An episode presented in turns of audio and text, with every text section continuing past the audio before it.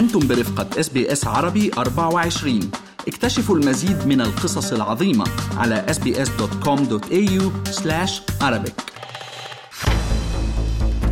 من مراسلينا. أهلا بكم في رحلتنا الأسبوعية إلى نيويورك. أنا بترا طوق الهندي. وأنا فارس حسن ويسعدنا أن ينضم إلينا على الهواء مباشرة مراسلنا هناك محمد السطوحي.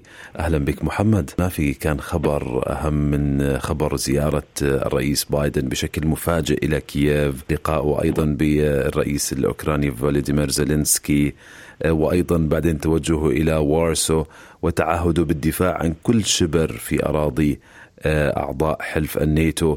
يعني عندما يقول بايدن آه، ويعني انتقاد صريح وعلني مباشر لبوتين President Putin's craven lust for land and power will fail. التصريحات النارية محمد هل تترجم بمزيد من الدعم العسكري أم أنها مجرد يعني تصريحات آه، من أرض الحدث؟ يعني كما يقولون بما إنه كان في كييف؟ أنا لا أعتقد أنها كانت مجرد تصريحات لأنه مجرد الزيارة في حد ذاتها. آه، كانت مؤشرا على مدى الجدية التي توليها واشنطن لهذه القضية. كون أن الرئيس الأمريكي شخصيا آه، وليس وزير خارجية أو مسؤول كبير يذهب إلى هناك وهذا حدث في خلال الأشهر الماضية ولكن الرئيس الأمريكي شخصيا هذه مسألة لها رمزية كبيرة وأهمية لم تخفى على الكثيرين واعتبروها رسالة مهمة لرئيس بوتين ولموسكو بأنه الولايات المتحدة جادة للغاية في دعم أوكرانيا.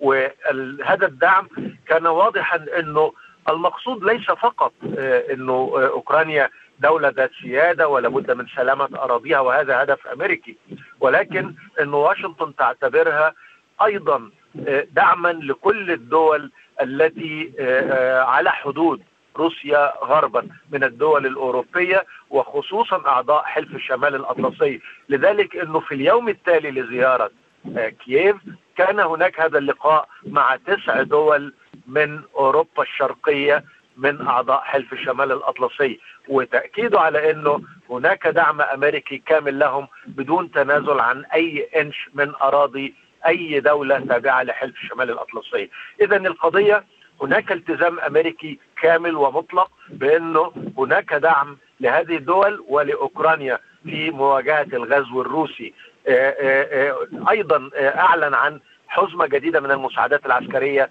بنصف مليار دولار.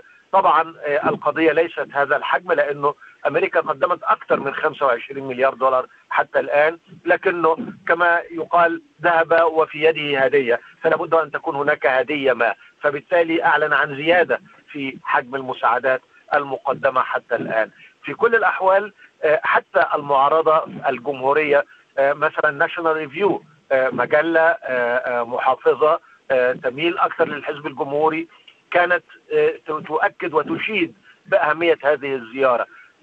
ده معناه إنه حتى داخل المعارضة لا توجد أصوات عالية قوية تحاول أن تقلل من هذا الدعم. هناك أصوات بين بين بعض التيار الترامبي إذا صح هذا التعبير الذين يقولون إننا قدمنا الكثير لأوكرانيا وإنه لا ضرورة لمزيد من الاستثمار هناك ولكن اعتقادي إنه الأصوات العالية حتى الآن والتي تشبه الإجماع خصوصا بين التيار المؤسساتي في الحزب الجمهوري وأغلبية الحزب الديمقراطي هم يدعمون الاستمرار في هذا الدعم حتى يتم إفشال الغزو الروسي لأوكرانيا. محمد يعني رغم التحذيرات الخارجية الأمريكية يبدو أن الصين تزعم على إقدامها على تزويد روسيا بالأسلحة مع حلول الذكرى السنوية الأولى. آه، اليوم يعني كيف تترقب الولايات المتحدة الأمريكية هذه التحركات الصينية التي تعد يمكن رسالة واضحة للولايات المتحدة؟ آه، هو تعرفي بترا آه، واشنطن استخدمت هذا الأسلوب الخاص بتسريب معلومات استخباراتية في السابق. تذكري قبل بدء غزو روسيا لأوكرانيا كان هناك تسريبات عن حشد روسي وأن هناك قرار من جانب بوتين بالقيام بالغزو.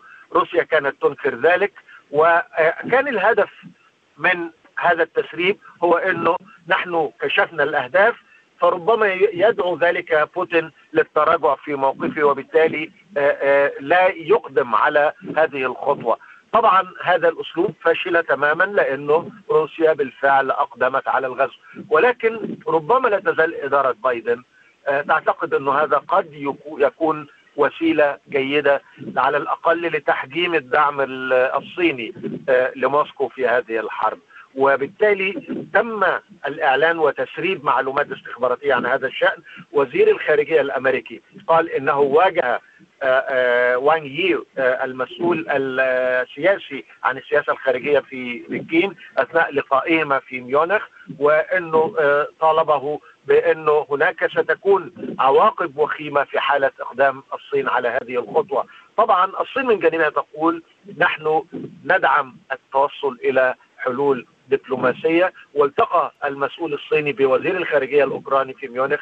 التقى أيضا قام بجولة في العديد من الدول الأوروبية من أجل الترويج لموقف صيني يرى إنه داعم لحلول سياسية وتسوية لهذه المشكلة. لكنه ذهب بعدها تلاحظي إنه التقى أيضا اليوم بالرئيس الروسي فلاديمير بوتين في موسكو ولقي ترحيبا كبيرا واكد على قوة وعمق العلاقات بين الدولتين ولكن لم يكن هناك حديث عن أي مساعدات عسكرية والصين تقول إنها لا لا ليست في مجال أو على الأقل تقول إنه هذه أكاذيب تروجها الولايات المتحدة. في كل الأحوال أنا اعتقادي إنه لابد انه استمع إلى الكثير من الضغوط مع في لقائه مع توني بلينكن وأيضا في لقائه مع وزراء والمسؤولين الكبار في الدول الأوروبية خاصة الغربية والسؤال الآن إلى أي اتجاه سوف تقوم أو تتجه بكين لأنه كما أنه واشنطن ترى في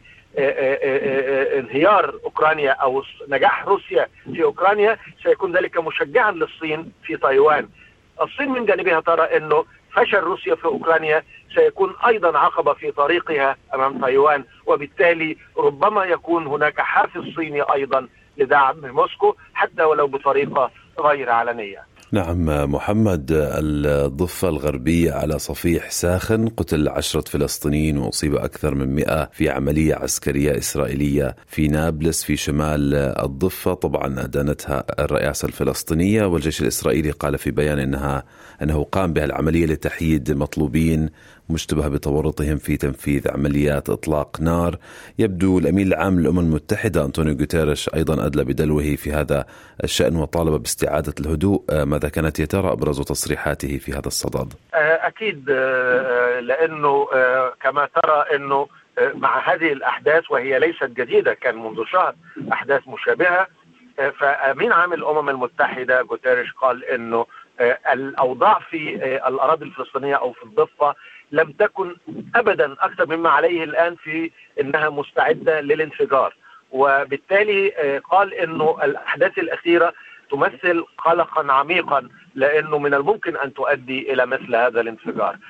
ومن هنا دعا إلى اتخاذ إجراءات ضرورية من كل الأطراف لتهدئة الأوضاع وتقليل التوتر والعودة إلى الهدوء الذي كان يسود في المنطقة من قبل.